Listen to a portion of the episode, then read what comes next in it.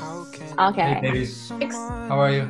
Pretty cool here. Hope you're fine too there. Listening to I Don't Know You Yet. The lyrics was really romantic, but yet realistic. So do you mind to share with us what kind of romantic scene that you probably ever imagined or you, you like from a movie? Yeah, well, first of all, thank you. Because I mean, a goal, a huge goal of mine is to is to write powerful and super emotional music, but to have it be realistic and have it be, you know, like pretty much word for word exactly how I feel and how things happened to me. I think kind of like, hopefully it would be a really heartbreaking movie with a happy ending, I think. Okay.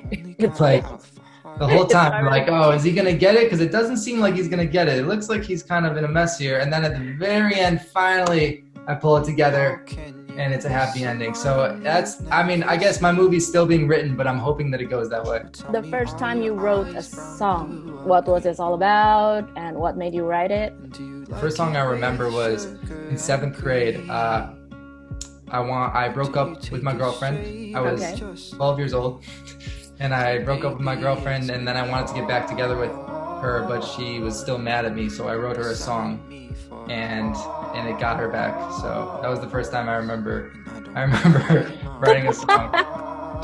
And uh, I I also, that was the f first song I wrote. I also recorded it, so it still exists and you will never hear it, but just know that it exists.